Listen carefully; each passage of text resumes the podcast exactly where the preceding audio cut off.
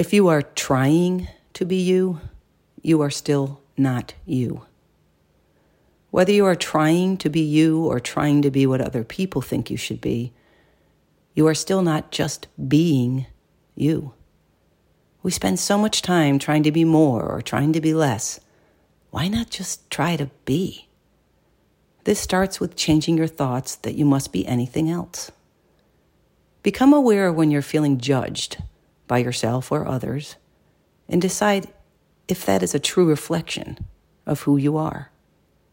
Are you feeling the need to change how you are, to please, to fit in, to connect?